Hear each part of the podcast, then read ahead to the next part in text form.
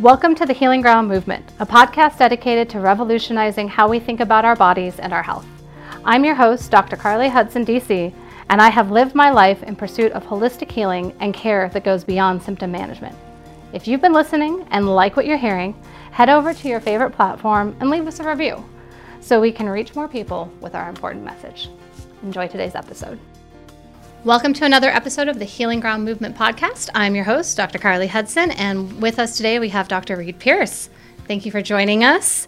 And Dr. Pierce is an internal medicine physician now practicing as a hospitalist who has a passion for redesigning the systems we use to support healthcare and health. This work is fundamentally about focusing on human experience for all people involved in the healing journey. I love that fundamental value that you bring. So thank you for joining us today. Thanks for having me, Carly. Awesome. I w- we got to talk for a little bit. I don't know, gosh, about a month ago, and it's just one of those conversations about um, what's changing in hospitals and what's changing in healthcare that I am so excited to dive into more today. Um, but before we go there, we always have our getting to know you question, which is just a silly idea of when was movement first fun for you? When do you Ooh, remember when was movement, movement? first fun for me?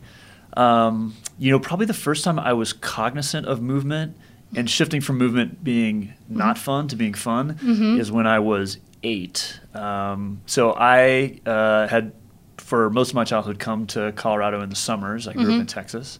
And we would come up and hike every summer. Um, and I, unfortunately, when I was eight, had a hiking injury where I broke my, my leg, my Oh, left wow. femur. Oh, your femur. um, wow. And had to be airlifted off the mountain, sort of a whole big. Can I ask how you did that? That's impressive to break a femur. So yeah, my um, my family uh, has had uh, sort of a summer cabin that's uh, kind of west of Boulder for, for three generations now, and uh, we had set out to climb Long's Peak, which my dad and I had never done. We were with some other people. Unfortunately, another climber knocked a rock loose that fell and hit me in the leg and broke my Wow. leg. So um, so I had you know some surgical repair and Mm-hmm. then i was in a cast for you know six weeks and then when i finally got the cast off i remember being so excited because you know i was going to be able to move again but moving was really hard because my leg hadn't been moving for and you had been immobilized up to the hip for that's that. right for, for like eight weeks from injury to when the cast came off and so i had to do that was the first time i ever had to do physical therapy Mm-hmm. um, and i remember as one of the sort of you know eight year old physical therapy exercises that i think my dad took and kind of modified he eventually after i got some strength back uh, would take me out to the basketball hoop at our house and say Mm-hmm. we're going to do right-handed layups because you have to jump off your left leg so you're going to rehab it that way Nice. and I remember the point at which that changed from being kind of scary and painful to actually being fun again when I could feel the confidence Uh-huh. um, and the balance coming back. And that's probably that's my first you know explicit memory of movement being fun. I love that. And we do hear stories kind of as we interview more guests about when you have movement taken away from you in that regard Mm-hmm. and have to earn it back, there's a whole nother ownership and joy of finally getting that freedom back in your body and, and importantly that trust too. Right. Because when you have that injury, it's very easy to be like, well, it let me down once before, you know, once bitten, twice shy. Cool. Yeah. Well, very nice. And so then how did that lead you into the world of healthcare and hospitals? So you know, it's interesting. I um, I think probably when I chose to go into medicine, I hadn't anchored it to you know that mm-hmm. experience of you know physical trauma and recovery. Although I suspect strongly that has something to do with it.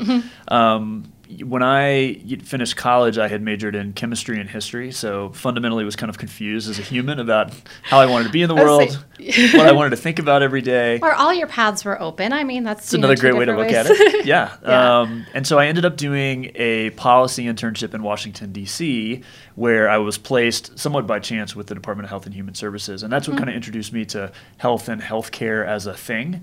Um, you know, I had thought up until that time I was probably going to be a teacher or a college professor because I had people in my life who had really inspired me who had those roles. And I realized that you know this thing that is healing and healthcare was just fascinating at every mm-hmm. level, from a policy level, from a finance level, in terms of how it impacts our humanity, mm-hmm. how it either inhibits or enables what we can do in our lives. There's obviously the science mm-hmm. of you know biomedicine and how we think about applying that. So that really set me down the road uh, to medical school. And when I got to medical school, I think I held a lot of those interests in these broader points of view. Uh, the science to me was always really interesting. Um, fortunately, I was in a place where the people who were my teachers, this was at UCSF in California, were very um, not only open about, but also curious about what does the science not yet tell us. So some of the first studies were coming out at that time about things like acupuncture and chemotherapy Yeah. and what does that you know, uh, what does that look like? Um, these ideas about movement and well-being, which sort of interested me at the time, and so I think I've always been mm-hmm. interested in being in a field where I could um, stay in touch with a lot of different pieces of what it means to be. Uh, you know, to try to be a healer and to be in the healing professions, and so was attracted to general internal medicine, and then into the hospital as a hospitalist because I just found the care delivery system as, as such a fascinating kind of organism in and of itself in mm-hmm. terms of mm-hmm. what it does, what it could do, what it doesn't do, and how do we make that thing better over time. Oh, that's fantastic. I love, well, first, I just love that you had teachers that can focus in on the what is the science not telling us yet? Because so often as we go through healing and medical training, there is so much that we need to know and need to know how to do correctly right. that to leave space for the what can we yet learn and how can we yet change our mind about protocol is such a phenomenal foundation to get your education on. So I just think that's incredible that you had that. That's not um, an answer I hear very often. It's usually usually when we've had doctors um, you know, on the podcast, it's a, you know, I learned the way to do things. And then later I had questions and my teachers weren't answering them for me. So I went and found them myself. Right. So what a unique and fantastic experience to have that seed planted in school. I just think that that made my day. Yeah. Um, but when you talk about all of the um, aspects of healthcare that come into the, the systems and the financial piece with the hospitalist uh, side of it, it's something that I'm really starting to learn more and more about and realizing that all of our best intentions on what the protocol and care is has everything to do with access and finances and um, patient and doctor burnout. So, all of these pieces that you're looking at in the hospitals now really are. Um, you know, fundamental to healing and, and seeing an improvement in the health of our country. Mm-hmm. So tell us a little bit what a hospitalist is and, and what your role is now, because it's been changing. Yeah, so hospital medicine is in the world of um, mm-hmm uh, sort of medical professions, uh, one of the newer fields. Mm-hmm. Um, people have been doing a version of this for a long time, but it really has been in the last kind of 20 to 25 years that we've had internal medicine or family medicine or pediatric physicians, and those are still the three most common um, types of doctors who become hospitalists, who said, you know, instead of seeing patients in my clinic and maybe doing home visits, and then also seeing them when they're in the hospital, um, what would it look like if we put one of us in the hospital all the time? Hmm. Um, so that as patients come in, um, we really know not only our individual patients, but we know the hospital as a system and how it operates, uh, how to move through it. So people have described hospitalists as kind of the orchestra conductor or the quarterback. They've used those analogies. I really think of uh, a core competency of the hospitalist as being uh, really kind of being like uh, a systems anthropologist and systems ambassador. Um, so there's a lot of coordination trying to help patients and families move through the hospital portion of care and then back to whatever the next steps are, mm-hmm. um, being a guide, not only being the physician or the clinician who can make a diagnosis and prescribe treatment. So, um, a big part of the job is doing traditional medical diagnostics and therapy, but a, another big part of the job is then talking with all the other players uh, the physical therapists, the nurses, the pharmacists, the specialists, uh, maybe somebody in the financial counselor office mm-hmm. or social work office uh, to try to meet the needs and to build a care plan that makes sense for patients. That's kind of what's at the heart of hospital medicine. And so we've we've talked uh, in the field about this idea that um, just as many physician groups have sort of a procedure they do. Orthopedic surgeons fix bones, uh, cardiothoracic surgeons, you know, work on the heart and the lungs. That the you know the the procedure of the hospitalist is the ability to try to make that system mm-hmm. work better, to fix the system, um, as opposed to directing our you know procedural or fix it focus solely to the patient and the diagnosis. Oh, that's fantastic. And I certainly see it's, it's kind of a, a self created network that happens in the alternative medicine, so out in the chiropractic and acupuncture world, where it, there's a small piece that we're only as good as the network that we're in mm-hmm. because we are never just the one fix for our patient. And being able to refer a patient and, and co work with a nutritionist and co work with an acupuncturist and to have that same accessibility and interconnectivity within the hospital, you know, we, we are more than the sum of our parts. And it sounds like you are, are conducting and making sure all of that is managed, including down to accessibility and you know, financial ramifications of the care they're receiving. Mm-hmm. As a really a holistic approach to health in that regard. Yeah, that's a nice way to think about it. So, so yeah, and I know you worked for um, Denver Anschutz for a while, and now you have a new position in, in Texas at a hospital in Texas. Yes. Yes. Yeah. So tell us about that. Yeah. So mm-hmm. I um, spent uh, sort of the eight years up till now working mm-hmm. at uh, the CU Anschutz campus, uh, worked in hospital medicine, did a lot of these kinds of things. So a lot mm-hmm. of work on how do we redesign the care delivery system? How do we put humanity back into the process? You know, what are the things that we're missing? Um, recently took a job at the Dell Medical School where uh, I'm in, uh, the chief of hospital medicine, so lead a group of hospitalists, and also I'm working on um, how do we develop our people? So we call that faculty development and academics, mm-hmm. and well-being also. So that's a big piece of this, which is a, a huge interest of mine, um, particularly in the last kind of 10 years of my career when that has become really foundational to everything that, that I think about in my day job. Absolutely. And when you talk about putting the humanity back in healthcare, you know, you're talking about both the physician side and the patient care side because mm-hmm. there's burnout in both places. So, what are you observing and what are you seeking to change? Yeah. So, you know, one of the things I've observed, which got me interested in these questions, mm-hmm. um, is, you know, as I was spending time going into different parts of the healthcare environment mm-hmm. and meeting with people who wanted to improve something. Maybe it was a clinic that said, we want better access for our patients, or um, an operating room that said, you know, we want to create a better culture of communication, and we have a, a project to improve that. Um, what would come up in doing the work were all these comments about, you know, uh, a bunch of our teammates quit in the last year, or people are just really tired and exhausted and burned out. Um, and it became clear to me that that was this phenomenon that uh, just kind of you know cut through and through mm-hmm. uh, the work that people were trying to do on the healing or care delivery side. Um, and then you know what's really interesting is I started to dig into what have people written about this?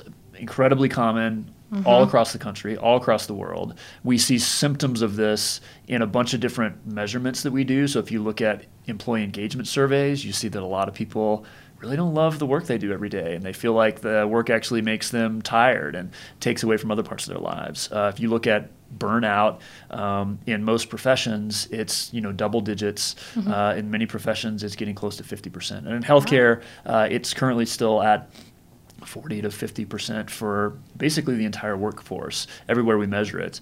Um, so it's not just physicians and nurses. This applies to mm-hmm. therapists and leaders, and um, you know that then creates, I think, this interesting question, or it did for me, around uh, well, what's going on there, and why, how are we not attending to the whole human being in the work, and how do we need to be considering that mm-hmm. um, as we're doing things that are in pursuit of healing, whether that's at the individual, you know, clinician person level, um, or we're talking about creating a healing workplace environment where people come to work every day and they're like, I like being with these people. I'm yeah. better for being with these people. Or healthcare systems are saying, how can we promote healing in the community? So um, that's sort of been my journey. And um, you know, the the scientific data now on this, I think, is incredibly interesting because if I take healthcare as one example, when you look at lack of well-being or you look at burnout, when well-being is low and burnout is high, basically all the other things that we measure and care about from sort of a business performance standpoint yeah. gets worse when those numbers uh, go up. Uh, we also see that in sort of clinical outcomes. So mm-hmm. if people aren't doing well as human beings, uh, the surgery can go great. The medicine can be something they take every day, but actually the ability to do the things they want in their lives goes down. Re- function and recovery mm-hmm. is less. So this idea of thinking about humanity, mm-hmm. what are the, all the facets of that? I think becomes really important to accomplishing what we want if our goal is to heal people. Actually, yeah, because the healing process of it is always what's happening internally in the patient itself. Because you know the the incision and the removal of something cancerous or something necrotic that we have to get out of the body, that's just taking away the thing that was in the way right. of that person's health. But it's still up to them to move well, eat well, and there are there's so much research to suggest that even our our mental health and our outlook is is probably the most important part of that healing mm-hmm. because if, if we have that depression and anxiety you know the why bother approach our body isn't going to heal as fast. And mm-hmm. i think the research around that is really kind of incredible. Yeah. Um, but it's interesting to see that it is across the board that we're seeing this burnout cycle and that when we can look at the value and the humanity of, of the individual this isn't just some you know hippie fluffy dream of shouldn't we all just love our jobs it does come down to the bottom line and when healthcare costs go up that reduces accessibility and when um, uh, mistakes in the workplace go up. I mean, that's a problem no matter work, what workplace it is. But in a hospital, I mean, that can be injurious or, or life and death if, if little details aren't paid attention to mm-hmm. because of things like burnout. So there's huge repercussions from just not feeling supported in your job.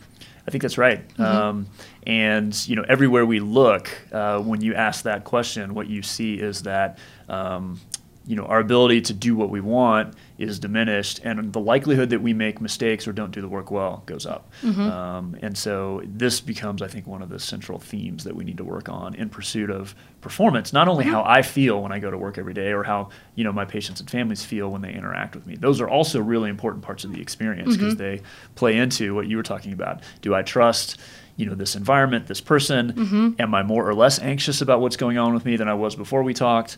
Um, those emotional experiences contribute a tremendous amount, but um, these other things we can measure also happen in, in tandem. Yeah. So that is such a big hairy web to start to untangle. So, what are you and your colleagues doing to, to start down that process? Yeah, well, one, uh, so I, I, think your point is is so well made that this is something that it feels like we're early mm-hmm. in the journey of um, discovering and kind of working on. Um, you know, there are, I think, ways people have thought about holistic well being probably since the beginning of you know human beings as a thinking species. Uh, yeah. So you find this in a lot of religious philosophies. You find it in many of the healing philosophies. If you look back at um, in essence, all sort of forms of the healing mm-hmm. sciences and arts that I have looked at, there are versions of this. Yeah. But in the modern environment where uh, our structures are uh, different than they were a century ago, our technologies have really advanced. What the science allows us to do is, is really new for us mm-hmm. compared to 100 or 500 years ago. Oh, absolutely. Um, I think how we think through this is part of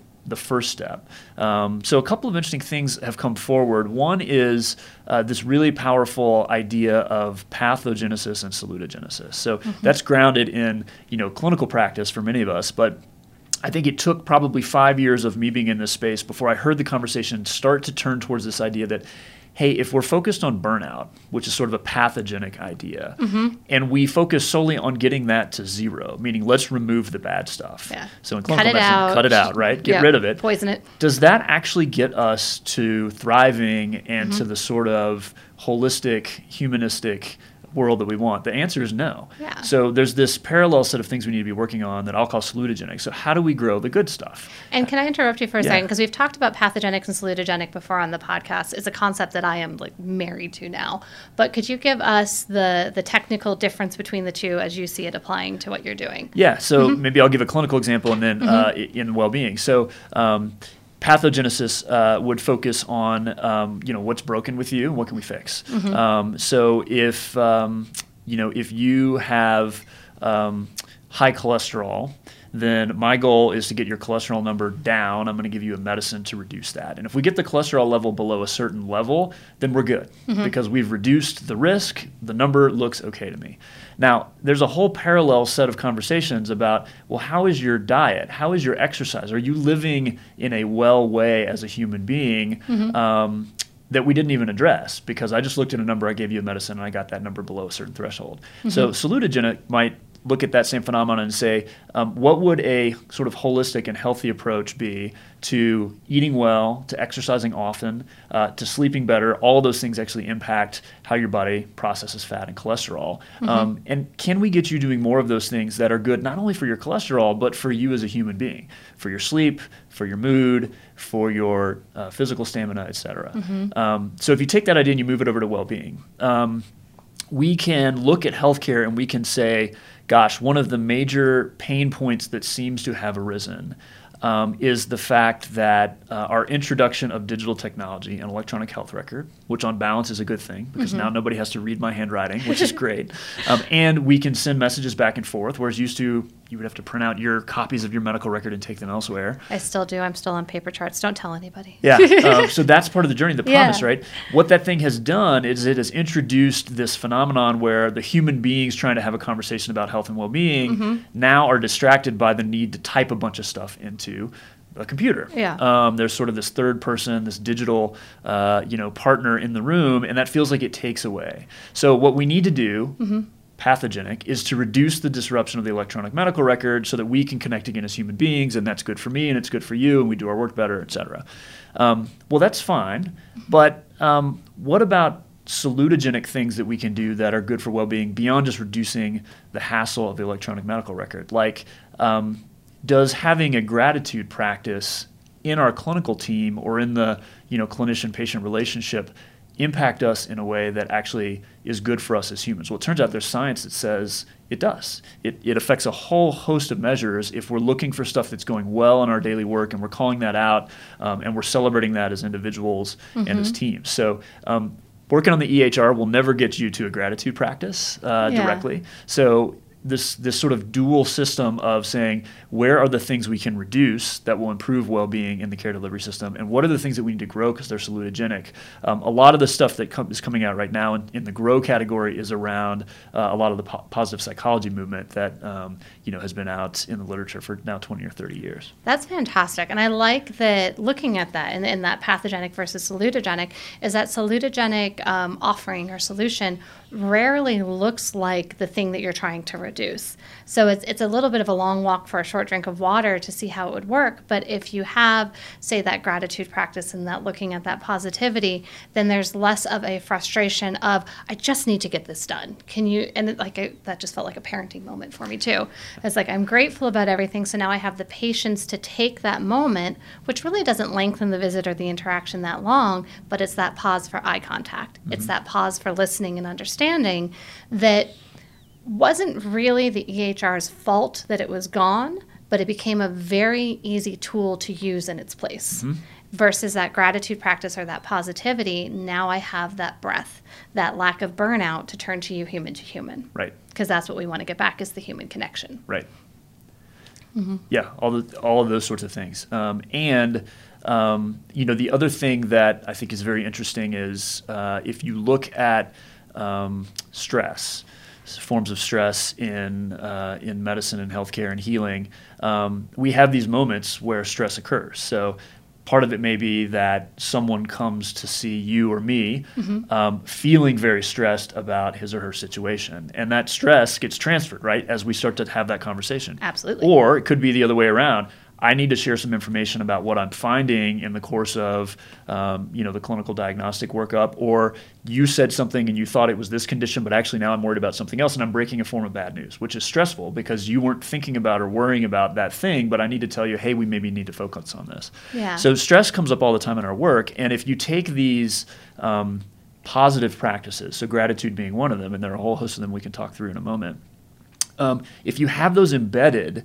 um, what happens to us at a human level is um, when I feel stress, uh, my recovery from that stress actually goes faster and better. So my heart rate comes down sooner, my uh, stress hormones come down sooner, my ability to come back into a stance where mm-hmm. I can be open and try to connect as a human, as opposed to be in that headspace of I'm stressed, I'm worried, I need to protect myself, I need to sort of back up from whatever's going on. That window closes faster, mm-hmm. and it allows us to get back into this humanity piece sooner. Um, so there's something real to this. It's not just we're trying to make people feel good. Uh, yeah. Uh, there's actually a clinical effect to these salutogenic practices around well-being. Well, I remember uh, learning about a concept that it's not about like how much stress, you know, what big events of stress are coming into your life. It's about the micro doses mm-hmm. of stress, stress and having that threshold. And you can think of it as any kind of hairpin trigger. That if you have had micro doses of stress all morning, all day, and you haven't done anything to drop that back down, then the next microdose, whatever it is, and you know, as a as a clinician, unfortunately you have to give bad news with some sort of frequency. This should be old hat it's still stressful. So even though it's a microdose, it pushes above that limit. Mm-hmm. And then you can keep pushing higher and higher and higher. And without the reset, all those little things do start to add up. And then it shows up, like you're saying, in the physiology of, of heart rate and, and, and cortisol. And when the stress mo- hormones are constantly high, it affects our cholesterol. Like, it's all downstream effects mm-hmm. just from not taking a moment to find that those positivity practices. Right. Not just, but for an example. right. And this this idea, and this is one of the other I think helpful shifts around how do we tackle this thing, this mm-hmm. big complex web. Um, early on, I think when people uh, we're talking about burnout as a thing in healthcare, as an mm-hmm. example. Um, a, a, lot of the early conversation, if you go back and you read what people were writing, uh, were about these very important and also incredibly difficult to tackle I think of them as structural issues. So mm-hmm. um, the payment model in medicine is not aligned with our core values and how we want to take care of people. It means that visits are shorter than they should be. Um, and until we solve that, I can't feel good about the work I do. My patients can't feel good about seeing me if I'm in the clinic. Or uh, the electronic health record we talked about. That thing, until somebody fixes it, I'm just sort of a victim of, of the system. Um, and what that mindset, I think, leads to is this hope that there's going to be like one, two, maybe three big things that suddenly change, and then we can all be well again in our work. Instead, it's what you just mm-hmm. mentioned, Carly, which is small doses frequently. Like that's mm-hmm. the rhythm we have to get into. And so these small doses of stress, how are we noticing those and working with those? And that's a great place where, you know, things like mindfulness and meditation have great science. You know, mm-hmm. notice, let it go, return to something else instead of just letting those microdoses stack up. Um, and then on the you know the these healthy practices side, how do you get small doses of things like gratitude or interest or awe or pride in my work? On a regular basis, mm-hmm. as opposed to saying, you know, uh, maybe I'll get an award two years from now and I'll feel good about my work for 10 minutes, and that's enough to get yeah. me through the next two years. I'll be miserable in my practice until you give me something shiny, and that'll feel great for yeah. a minute and then go back to misery. right. Yeah. Well, and I like when you're talking about, you know, we, we do have these big systems, and you know, we've had um, uh, we had a fantastic conversation with Adam Corshane, who's a PA who does concierge medicine, um, talking about those those visits and the visit lengths. When you talk about the financial aspect of it all, these are all big system problems that do need a huge overhaul, and mm-hmm. there's a lot of them in this country right now. But I like how you framed it that we seem to have this idea that we're waiting for a Herculean or, or Superman to come in and remove the one big thing. But it does put us in this victim mentality. And that victim mentality, um, you know, I, I sort of associate that a little bit with a pathogenic approach where something needs to be taken out of my way. Mm-hmm. And I am powerless against it until somebody cuts it out or poisons it versus this idea that we can help make things smaller and more manageable with the microdoses. Mm-hmm. So even a physician in you know a, a terrible hospital culture, you know, there there are things that we can do in that, and same on the patient side as well. Mm-hmm. So you kind of went through a quick list there of those positivity practices. What what are some of the things that you talk about doing in those microdoses? Yeah, so um, you know, there, if you look at the positive psychology literature, there's a whole host of these mm-hmm. um, positive practices, which are usually tied to some positive emotion. Mm-hmm. Um, and then a, a, number of studies out there about how do you cultivate those things. Um, so, you know, a lot of people I think have probably heard of three good things as a practice. Uh, it's been widely popularized uh, well beyond medicine. So the science on it's quite powerful that if you, you know, in the two hours before you go to bed, mm-hmm. can name and write down three good things that happened to me today what was my role in those and how did it make me feel, mm-hmm. which is a pretty short reflection. That then when you go to sleep, that gets consolidated at a neuronal level where uh, gratitude literally is kind of amplified in your brain and, and it has a positive effect on stress uh, and a positive effect on well being. And doing that even for 14 days still has measurable impacts on mm-hmm. depression and on self-perceived well-being on validated scales six months to 12 months later oh, so you just do it for two weeks and you still see that measurable difference six, uh, half a year to a full year after. You do. Um, and so amazing. when you think about depression in this country as a major clinical condition, mm-hmm. and you think about how much uh, effort we spend on it, uh, how much anxiety and stress it causes people, and how much money we spend on it, mm-hmm. um, that's a pretty powerful, cheap, and readily available intervention for people. Um, that in adult studies, uh, the data suggests the impact on depression is uh, pretty close to what you get with SSRIs. Um, so, you know, here's that contrast against salutogenic, pathogenic. Mm-hmm. Um, so that's one example. There is uh, a, a, lot of ongoing research in healthcare specifically about, well, how, what does it look like if you have a daily hope practice? Or a pride practice or an awe practice. So uh, I'll give you two examples of what that can look like. Uh, my clinical group at University of Colorado, we were playing with this a few years ago. We said, you know, our routine monthly meeting uh, has a lot of the usual monthly meeting stuff, which yeah. feels uh, either necessary and boring or uh, unpleasant. Um, to put it kindly. so we need to look at the finances, but that's never fun to do. It's mm-hmm. all stress-inducing. It feels a little bit beyond our control. Uh, we need to look at you know data that the hospital wants us to review. Uh, we got to talk about the schedule we need to hear uh, updates from people. Um, and sometimes there were celebratory things in there, but it felt like a business meeting. Yeah. Um, and so we had this idea of like, what? How could we inject just like three to five minutes of planned group reflection that gets us in that headspace of here's why I went into medicine. Here's why I decided to become a healer.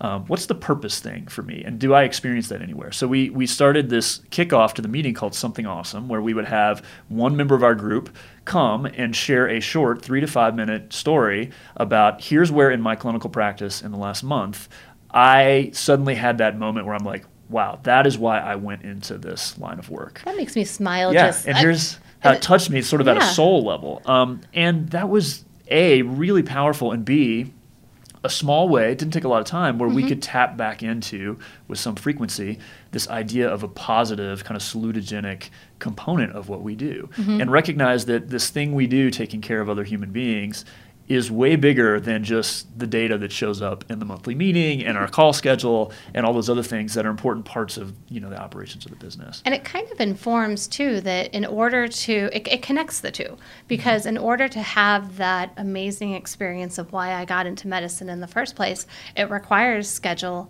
and finance and overhead to have provided that room and that patient accessibility for you to have that moment. That's right. And so it, it feeds into itself rather than finances just being that awful thing we have to deal with once a month. They are part of healthcare in that way. Yeah, it's it's a dimension of what we do. Mm-hmm. Right? So that's one example. Um, I think another really interesting one is um, uh, how do you cultivate sort of pride in what you do every day in, Mm-hmm. in this work? And so uh, was doing some work in the last uh, year or year and a half where. Uh, we had borrowed this from uh, a clinic uh, where we'd seen it and then shared it with others. So, um, this really cool idea that uh, what a clinic had done was to, to create um, basically a thing they called fridge worthy moments. So they, the members of the clinic, the people who work there, Yeah. and they would invite their patients to bring in photographs of stuff that they were proud about in their lives and put it up on either a, like a cutout version of a like fridge on the wall or if they had a fridge in the office, an actual fridge. And it created conversations about, oh, tell me about that photo. That's new since I was here last time. Like, what is that going on with your family? Or it looked like, you know, you climbed a mountain or you went on a scuba diving trip. Um, another avenue for human connection, for knowing one another, for building trust, um, and for celebrating the things that we all aspire to and that we do in our lives that are part of that good stuff that we want as part of our holistic humanity and well-being. And and just using that artifact of photographs on a fridge or a fake fridge as permission to get into that space, as opposed to let's start with the usual form. What are you here for? You know, Yeah. and then we just fall into that routine where we miss this whole opportunity to explore more of our humanity. And I love the the part about bringing having the patients bring that in too. Mm-hmm. So having their aspect of it, because I think particularly when you talk about that, so many visits are like five to seven minutes long. You don't get to hear or you don't have the opportunity to ask about that. And I think that's one of my favorite parts about having thirty minute visits here in my office is that you do get those fridge worthy moments and those stories, Mm-hmm. and that again creates the layer of partnership and relationship between the physician and the patient. You know that you didn't just you know do your job replacing a knee and now they're gone but that knee replacement let them climb mount evans. Mm-hmm. and that is a story that's a fridge worthy story that you were a part of. Right. it builds that partnership in there as well so when we talk about that, because it's not just doctor burnout, and I was really fascinated when you brought this up when we were chatting before, but there's that patient burnout side of things as well as they go through the medical system and kind of feel like a, a cog in, in the whole process. How does that start to bridge over to the patient side of it too? Yeah. Um, so this, I think, gets us into another dimension of how do we work on this burnout and well-being thing. So, um, you know, part of the framework that is emerging is uh, while this is not going to be everything because we've got more to discover. You know, reliably four dimensions of human experience impact. Um, a sense of well-being or burnout, if we want to think of it as the opposite, in sort of the healthcare journey. So one of those is the system itself. So how much hassle and irritation and stress and effort do I have to experience just to get into a conversation and to get down a path for my own well-being? Um, and that comes in, you know a million forms people can name. You know, what's going on with my insurance company? How hard is it to get into this clinic? Mm-hmm. Um, you know, what's the wait time? Once I'm there, do they actually have what I need? Do I have to get referred out to someone else? Um, Yeah. et cetera, et cetera. Accessibility in language or um, disability services coming along with that as well. That's right. So, sort of any form and dimension of what people perceive as hassle, all right, and going through their journey. Um, so, there's a whole dimension of work, and we can come back to it around that piece that's vital to, to make well being go up and burnout go down. Um, there also are individual level factors. So, um, what we're learning is, you know, people do have individual set points around things like um, anxiety. Um, and so practices that help us with our individual stress and capacity to manage that stress. Um, so this is where things like good sleep and diet and exercise and meditation and movement, yoga, et cetera, come into play.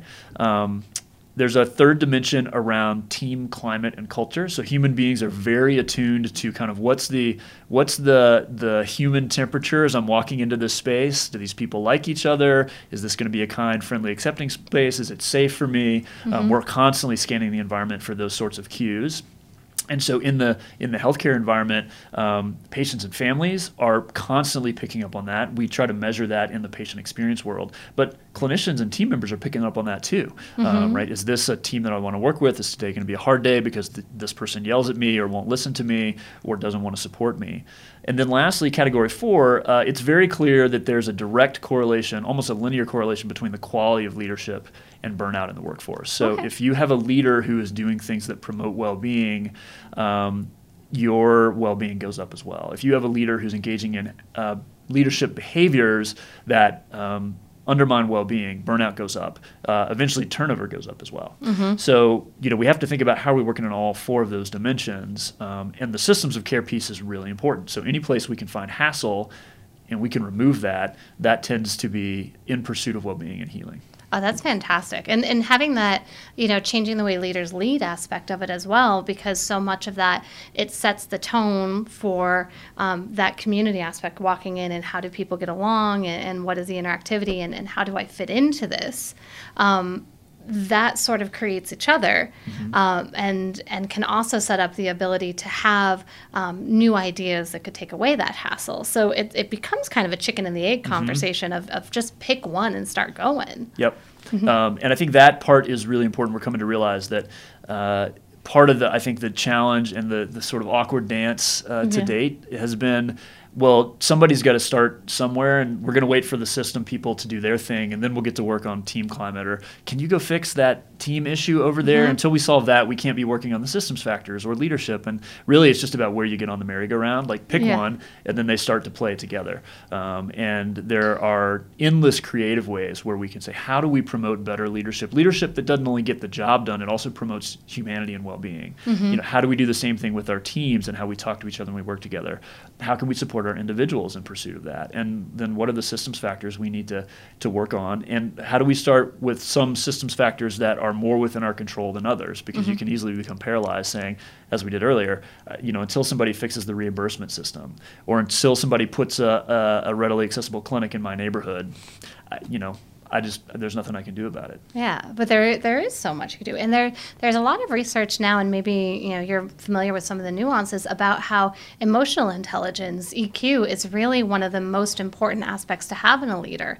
That the technical intelligence can be taught and it can be mm-hmm. adapted, but when you are in charge of creating an environment that supports people, and goodness, especially a healing environment, because as you mentioned earlier on, patients coming in with their own levels of anxiety and depression and and um, uh, resistance to care, I guess I could say, how they enter into that could either raise or lower their anxiety. And the biggest factor in that is your emotional intelligence to create a space that is in support of humanity versus burnout. Yeah, um, yeah. There's an old saying. I know this from kind of the the educational world. It's one of those quotes that probably has existed in multiple, uh, you know, theories or, or bodies of knowledge. Um, that people fundamentally, you know they don't really care how much you know until they know how much you care. I knew- and I so that had a feeling that's you know right. that Yeah. for me is part of where emotional intelligence comes in recognizing that um, even with all the science and the technology and the things that we can do for people, it's about this mm-hmm. human connection piece. Like, what's going on with you at an emotional level? What are you worried about? What are you hopeful for? Um, what are your values? Where do you want to go with this? Mm-hmm. Until we get that stuff out in the open people don't feel truly safe and comfortable and cared for. Mm-hmm. And we often, I think, leap to conclusions about what sort of interventions that we want to do, whether in care planning or in system redesign, mm-hmm. that aren't the right interventions because it's not actually meeting this fundamental human need around which we should design. Because just as you said, people develop a high level of skepticism quickly when they say, whatever my human need is, is not being met. And the thing mm-hmm. you're bringing to me, I, I don't see how that connects to what I'm actually feeling and where I want to go with this. So, of course, I'm not going to take that medication. Yeah. And, and then if there's no follow through on the care plan, it becomes the fault of the care. But really, it's the fault of the humanity around it. Mm-hmm. And I was thinking even of an anecdotal story that I had a patient recently who went to, um, had a procedure that she needed to get done, and went to two doctors, and both of them suggested the same procedure. And one of them she didn't get a good feeling from, didn't hear the right answers at the right pace, or, or whatever it was, didn't get that humanity connection. Mm-hmm. And the other one she did. And the surgery was an incredible success. They found something they weren't expecting that was the cause of root cause of several symptoms, and she is thrilled. And she will say to me, and she did say to me, is like, I am so glad I didn't go with that other guy mm-hmm. because this one knew what he was doing. Mm-hmm. They were both they were both suggesting the same care, mm-hmm. but having that human aspect gave her the confidence and you know the the happiness with the result of the intervention that she had it mattered more who that person was than their technical skill. Of course, as a surgeon, you need good technical skill, right. but that human piece became the open door. Mm-hmm. Yeah, in the patient experience world, um, there's this phrase that technical competence is largely assumed. Mm-hmm. So in in you know biomedicine in particular there's even though i think the safety science would suggest maybe we should be more skeptical of this belief than, than we actually are yeah. it kind of like when we get on an airplane or we go to the grocery store and we say the airplane's going to get me to where i need to go safely it's just a matter of are we on time or not like mm-hmm. i'm not really that worried that the airplane is going to crash because that just doesn't happen often or i'm not really that worried when i go to the grocery store they're going to have no food like they're going to have food it's just a matter of picking out what i need mm-hmm. um, that people come to see uh, you and me and assume that we have enough skill to do the thing that we're trained to do. And what they're actually looking for is versions of, you know, don't hurt me, help me, listen to me. Mm-hmm. And those factors really dis- differentiate whether people then believe in the technical thing that gets done afterwards or not, yeah. uh, or even want to engage in it. Absolutely. And I, I hear. I hope this isn't a judgment on my technical skill, but I hear so very rarely, man, that was a great adjustment that technique was awesome. The speed was great. Your depth was perfect. Like I'm, you know, having flashbacks to my graduate program. Here's you really listened. Mm-hmm. You really connected the dots. Thank you for the time to say these things. It, it's all the human aspect, and I feel like that is some of the bigger parts of healing that happens in this office. Mm-hmm. I think in all offices, really, because so much of our anxiety and our symptoms, because we have that somatic imprinting of the things that are bothering us. And by having it replay in our mind as this unheard signal, it gets louder and louder and louder because our brain is receiving that panic button that mm-hmm. needs to be heard, like a, a small child's tantrum getting louder. And just having the opportunity to express it can take it down to a manageable mm-hmm. level, whatever that management needs to be. Mm-hmm. Yep, the old sort of name it to tame it frame, right? Exactly. Uh, yeah. When we can name what we're feeling or what's happening, that, mm-hmm. that allows us to then get into a different stance of how to deal with it. Um, and this idea, and what I think is really cool about it, you know, not only applies to how we interact as human beings on you know the healing journey. Mm-hmm. Um, slide this over to care system redesign. It's the same thing. So um, I've been in lots of situations where we had a sort of stated problem we were trying to fix, and mm-hmm. how the clinic runs, or a unit runs, or this care team is trying to do their work. Um, we have a great set of tools from engineering. We call it quality improvement science and healthcare. But the point is, we've got all these po- tools and techniques we can pull off the shelf, uh, and there's a really clear way to walk through this. And um, if you don't stop periodically to say to the team of people, you know, how are people thinking? What what are how are you feeling? Um, you know, what's coming up for you? Like, what's going on with us as humans as we walk through this process of trying to redesign anything? The technical tool feels every time. Um, people reject it, or they don't want to follow it, or they get in a stance of change resistance where they don't want to take the project forward. Mm-hmm. And so it's it's actually this sort of team and human side of the work in parallel with all right, how do we fix that issue that's coming up in the system, they have to go together. Otherwise, you don't get to the same degree of buy-in, and people will bail out of those improvement mm-hmm. projects almost every time for the same reason they bail out of a care plan. It's that self-sabotaging when mm-hmm. really we should take the self out of it and make it more of that community humanistic side of it. Right. The the the tribal sabotaging. I don't know. Yeah. Yeah. Yeah. So, there are these representations of individual and collective. Yeah. how we do this work. So how do you cultivate that then? So you know, I think if we're doing care system redesign, there are sort of community practices that I think are parallel to some of the individual human practices mm-hmm. that we're talking about. So one is this um, very clear idea that listening and validating what people are saying so they feel heard is mm-hmm. incredibly important. So some people in the improvement science world they talk about that as a skill of facilitation. You could call it a skill of community or you could call it a skill of humanity. Um, it's just as valuable if we have a group of people having a conversation to, as we do with individual patient care, say things like, you know, that sounds really stressful or I'm hearing concern, tell me more about that. Um, what's important to you? How did you experience this thing? Or, you know, what was, uh, what was the conclusion that you came to between our last meeting and this meeting? So that active listening and surfacing how people are making meaning of the experience or the journey that they're on is this really vital skill that you can put into play.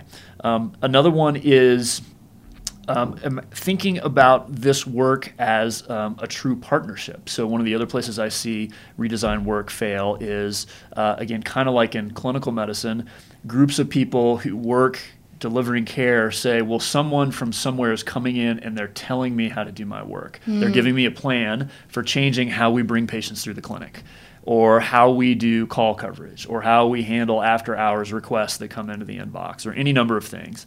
Um, and suddenly it's a, you know, this other person, expert outsider, is pronouncing judgment and is directing me to do something instead of um, let's continue to reinforce this is a partnership. You know, the person who may be facilitating care system redesign has expertise in the tools and the methods, but really it's about how as a team we come to agreement mm-hmm. about where we want to go. It's the difference of who do you think you are and thank you for your observation in this process. That's right. Mm-hmm. Um, so that back and forth slides right over. Um, I think another thing we were talking about earlier that is really important is um, this idea of moving away from anytime we want to redesign the care delivery system, what we're going to do is we're going to start with, all right, let's name all the problems.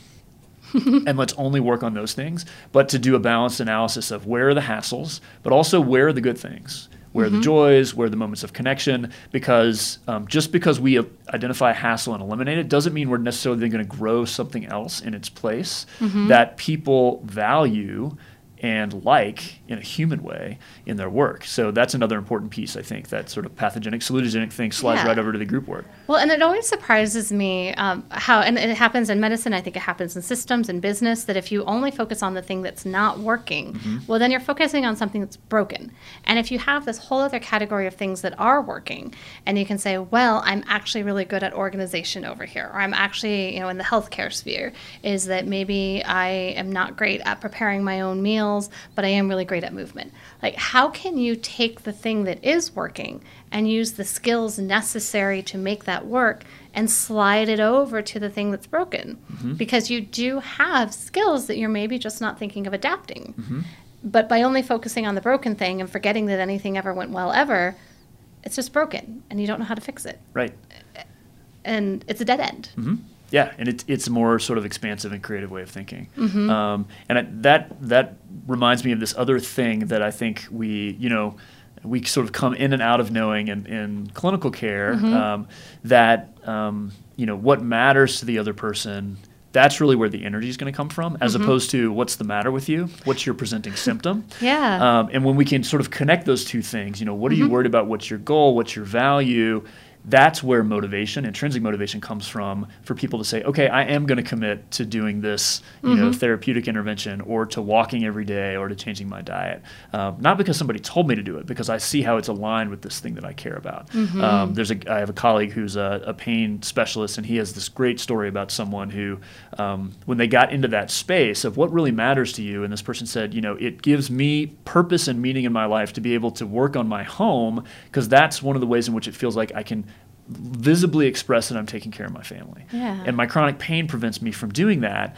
And, um, you know, part of the reason I want a prescription for a medication is I want to feel better so that I can go back to working in my home. And, and when my, my colleague was able to say, well, you know, there's a whole movement set of uh, tools around therapy chiropractor interventions, et cetera, where I think we can accomplish the same thing, he suddenly was very open to it because he's like, well, if that gets me there, mm-hmm. then now I'll go down that path. So you take that idea, move it over to improvement science, same sort of thing comes up. So thinking about, and I think of it a lot as if you're going to get a team together to try to improve something in the care delivery system, let's pause for a moment and talk about what do we value? When are we at our best? Where does the energy in our work come from?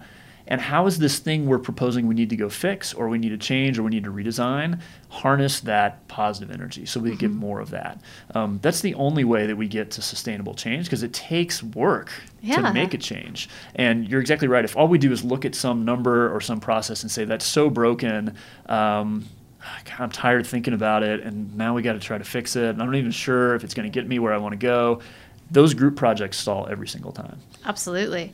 Well, and I like that the the two paths that you just put out there because it does address the side of uh, patient care, but also within the systems aspect itself is meeting people where they are at. Mm-hmm. You know, finding that value place of where from where they want to heal from where they want to improve instead of as, as you put it kind of the the what's wrong with you mm-hmm. or oh what was the phrase that you just used? Is what's the matter with you oh what's the matter with you versus what matters to you. Mm-hmm. that's meeting them at their place of change and what the buy-in is and that applies within systems as well. What matters to you about being a physician? What matters to you about working in the IT aspect of this? Why are you here and how can we make that bigger and louder versus shining a light on all that's broken and how you know in a, in a way we're kind of saying how you're failing at your job aren't you terrible at this mm-hmm. you know that that really gives a warm fuzzy feeling right yeah. you know yeah. why do you want to change from that mm-hmm. well and that mm-hmm. that back and forth that you're describing has played into this whole conversation, which I think probably a lot of people have seen in, mm-hmm. uh, you know, in all kinds of articles. Uh, it's also showing up in the academic literature around this this concept of moral injury. Mm. So, is the work I'm trying to do and the system within which I'm doing it actually injurious to me at a human level? Mm-hmm. And there's a lot of debate about, you know, is that term being used appropriately? I think many of the original definitions said moral injury is when I hold a value and my job or some external force ask me to act contrary to that value on a regular basis. Mm-hmm. Um, but I think the smaller version of that is what you just described people saying, you know, we never had a conversation about this work that we're doing collectively mm-hmm. and how it connects to what matters to me and how I show up as a human being and also as a professional, uh, as a member of the team. And when there's misalignment between what matters to me and what's the matter that we're trying to work on, mm-hmm. um, people start to get into this headspace of I feel anxious and stressed and really lose hope about what's happening. And there's a moral component to that mm-hmm. um, that then makes it even harder to, to generate progress. Well, and then you know the powers that be can come often come at that with shaming, mm-hmm. and and the thing that came to mind as you're describing that is is you basically described like the reputation of the entire millennial generation, hmm. is that you know, and I I'm one of them, an elder millennial, but I'm still in there. Is that this idea of we want to show up and, and be at a work that, that matches our values. We want to do good in, in what we're here to do. And it's very easy to, to write that off in terms of, well, you just want everything to be sunshine and roses, not do the hard work. You just want to go have fun because fun is the thing to do. But it's a frame shift to then say, and I, I feel this way, um, that I will do the joy of hard work if it matches the value, if I know what my hard work is doing to um, contribute to this larger practice. You know, it doesn't have to be out windsurfing every day, but I need to know that I am contributing in a meaningful way rather than shaming this idea of, oh, you feel like you need to matter here? Mm-hmm. You know, what who are you to show up and say what you're bringing to the table actually has a value? When all the study and research is saying that's exactly what we need to move the needle on health, healing, system improvement, bottom line, finances, you know, take anything. If someone knows they are a valued part of the project, then everything rises. You know, a rising mm-hmm. tide lifts all ships. Mm-hmm. Yeah, the, the the millennial piece makes me chuckle because you know from from the very early my very early awareness of this whole banter about what are millennials doing, why are they showing up with all these demands. Um, I, I, always I sort of had this, I think, contrarian point of view that like I think this large group of people is probably onto something, um, and and now you know all the the literature that I've read um, supports that. There was just a study that came out uh, in the last couple of years in the Harvard Business Review where they looked at um, in, in, a very large corporation where they'd done a bunch of surveying mm-hmm. and they had great representation of all sort of generations in the workforce. Um, what is the difference between people caring about, for example, the cause that we're working on or not in my job versus yeah. career advancement or not? Turns out everybody's basically the same. Like, you know, we all at human being at a human being level care deeply about am i working on a cause that matters to me and mm-hmm. you know mm-hmm. is my career in sync with that and providing opportunities for growth and advancement and what is going on with my community is this a group of people that i like to hang out with or not um, these factors that i think contribute to our sense of wholeness and humanity uh, that's under the surface for everybody and so I, I think of it now that like the millennial generation has just reminded the rest of us that we need to pay attention to these things because yeah. they've always been there we just have the audacity to say it out loud yeah. and it's the older generation go like but I didn't get that. yeah, but we all want it. Yeah. We all want to feel like we are part of something. It's how humans are wired. Mm-hmm. There's just no getting away from it. Yeah. And it's mm-hmm. one of the compelling reasons for me, you know, in my work to say this is why we need to keep working on the system because mm-hmm. the degree we can reimagine and redefine and reorient the system back towards these human ideas, principles, and values, um, then we get a whole host of wonderful positive side effects. You mm-hmm. get well being, you get less stress, you get better engagement, you get people who stay in their work, you get more creativity, uh, et cetera, et cetera. So, um, again, this idea of sort of how do we get back to the humanity of what we're trying to do creates a different kind of organization. I love it. And this conversation just creates so much hope around it because, again, it's at that individual level. We don't have to wait for the system to change. We don't have to wait for reimbursements to be different or technology to catch up. There is a piece of what you can do to create change in that community right there. And there is, you know, science and literature out there saying, you know, we, we can't undermine the power of placebo and nocebo, and that comes in the form of how do we show up and what is the confidence and enthusiasm that we instill the placebo mm-hmm. or the nothing's ever going to change and this is just going to be what's happening forever nocebo whatever we set our mind to, that's kind of the path we're going down. Mm-hmm. Whatever the technical intervention is, systems or healthcare, you know, or, or whatever. I, I think pick a topic, insert here. Yep. Uh, there, there's a, a, good friend and colleague of mine who taught me this frame around, you know, path of possibilities or path of limitations. Which mm-hmm. path are you on? You actually are, get to make a choice as an individual. Teams get to make this choice too, mm-hmm. um, and you have a fundamentally different point of view and experience of where you're going, depending on which of those two paths you choose. You choose, and you know, oh by the way, then if you do emotional mapping to those two paths, different emotions. So, oh, path of limitations tends to provoke stress, anxiety, fear, frustration, loss. Right? Path of possibilities, hope hope, awe, interest, etc. Mm-hmm. Um, so there's there's something to this that I think is really powerful. And then when you take those emotions, and all emotions can get mapped into the body, and where that stress and frustration goes into how our hormones feed into a stress cycle and become degenerative and caustic, or that hope and lightness feeling feeding into um, the, the hormones and neurotransmitters that are more dopamine and serotonin, that also shows up in a body a different way. So mm-hmm even that mindset comes back around, impacts our individual health, which then we show up at work either as a healthy, clear minded individual ready mm-hmm. to perform or a stressed out, anxious, always sick individual. And it just feeds forward from there. Mm-hmm. I mean, the, the fractals coming out of it are endless. Yeah. And we see versions of that. There's, there's really cool, two really cool pieces of research that speak to this. So, you know, my uh, sort of experience that then mm-hmm. gets represented in physically, right, and how I go through the day in my own body. Am mm-hmm. I experiencing pain or frustration or tension and hypertension and all these other things that you're talking about?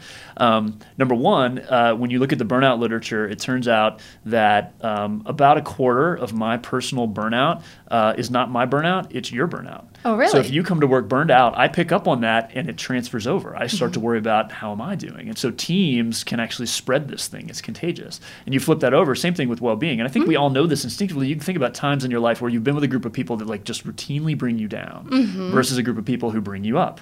Um, so there's that piece, and then there's this cool, um, you know, uh, work around called HeartMath, which came out of some research at Stanford, which says you know at some distance, probably five-ish feet, mm-hmm. uh, if you are tachycardic, I pick up on that without you know, knowing it, and I become more tachycardic. Mm-hmm. Uh, if you're stressed, my stress hormone levels start to go up. So we're connected at a human level where it's not just my own Mm-hmm. you know way of showing up in the world. Uh, there's that fractal piece where it extends to other people, and then it gets spread around as a team. Oh, it's yeah, and all of these pieces of it being contagious, they see that in drinking habits, in weight gain, in anxiety, and in stress, and it's just sort of a common knowledge in um, the healthcare, the alternative healthcare field of when you are physically working on and touching an individual, you are in that bubble of energy. Mm-hmm. And you can routinely walk away with your patient's headache or your patient's low back pain as you just instinctively start to feel this HeartMath aspect of it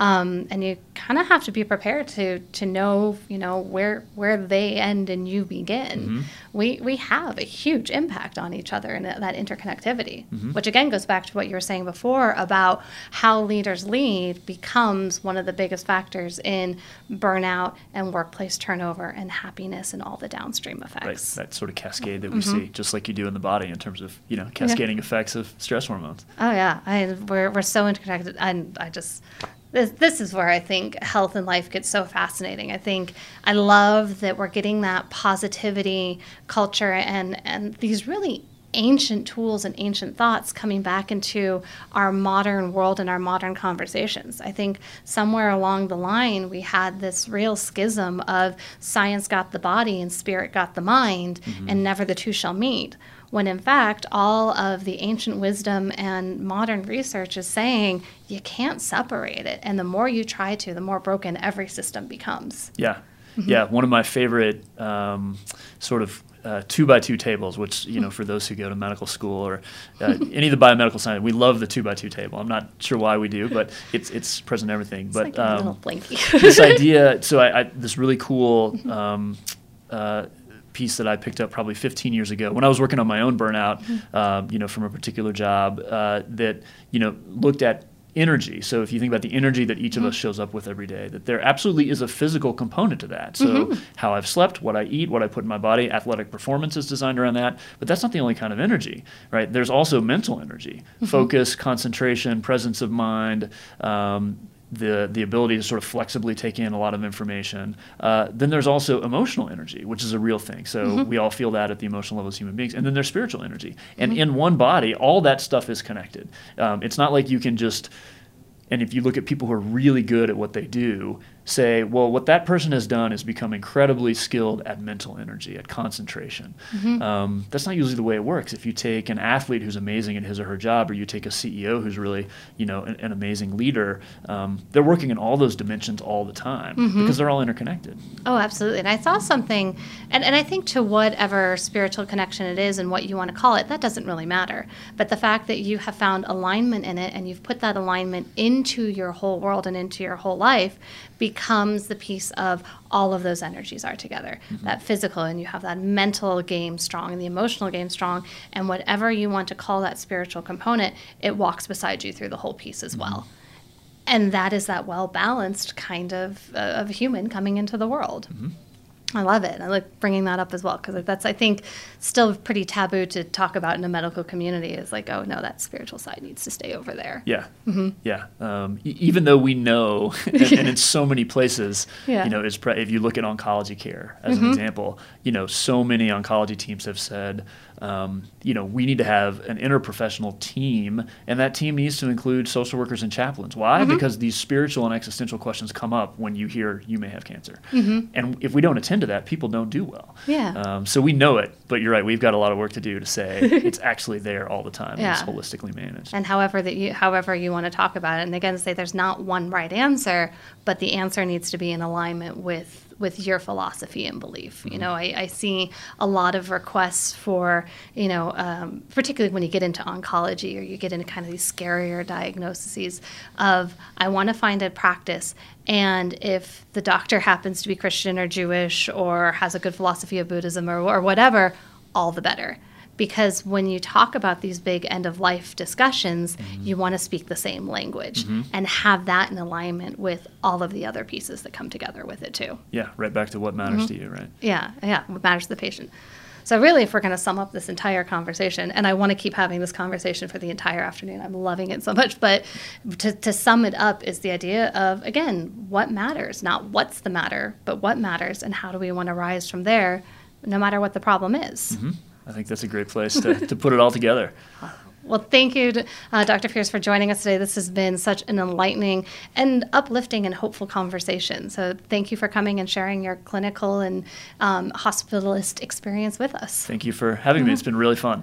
And if anyone has any more questions or concerns, it, uh, what are some good resources? Where could you point people to? You know, if if there's um, anything to kind of promote out there.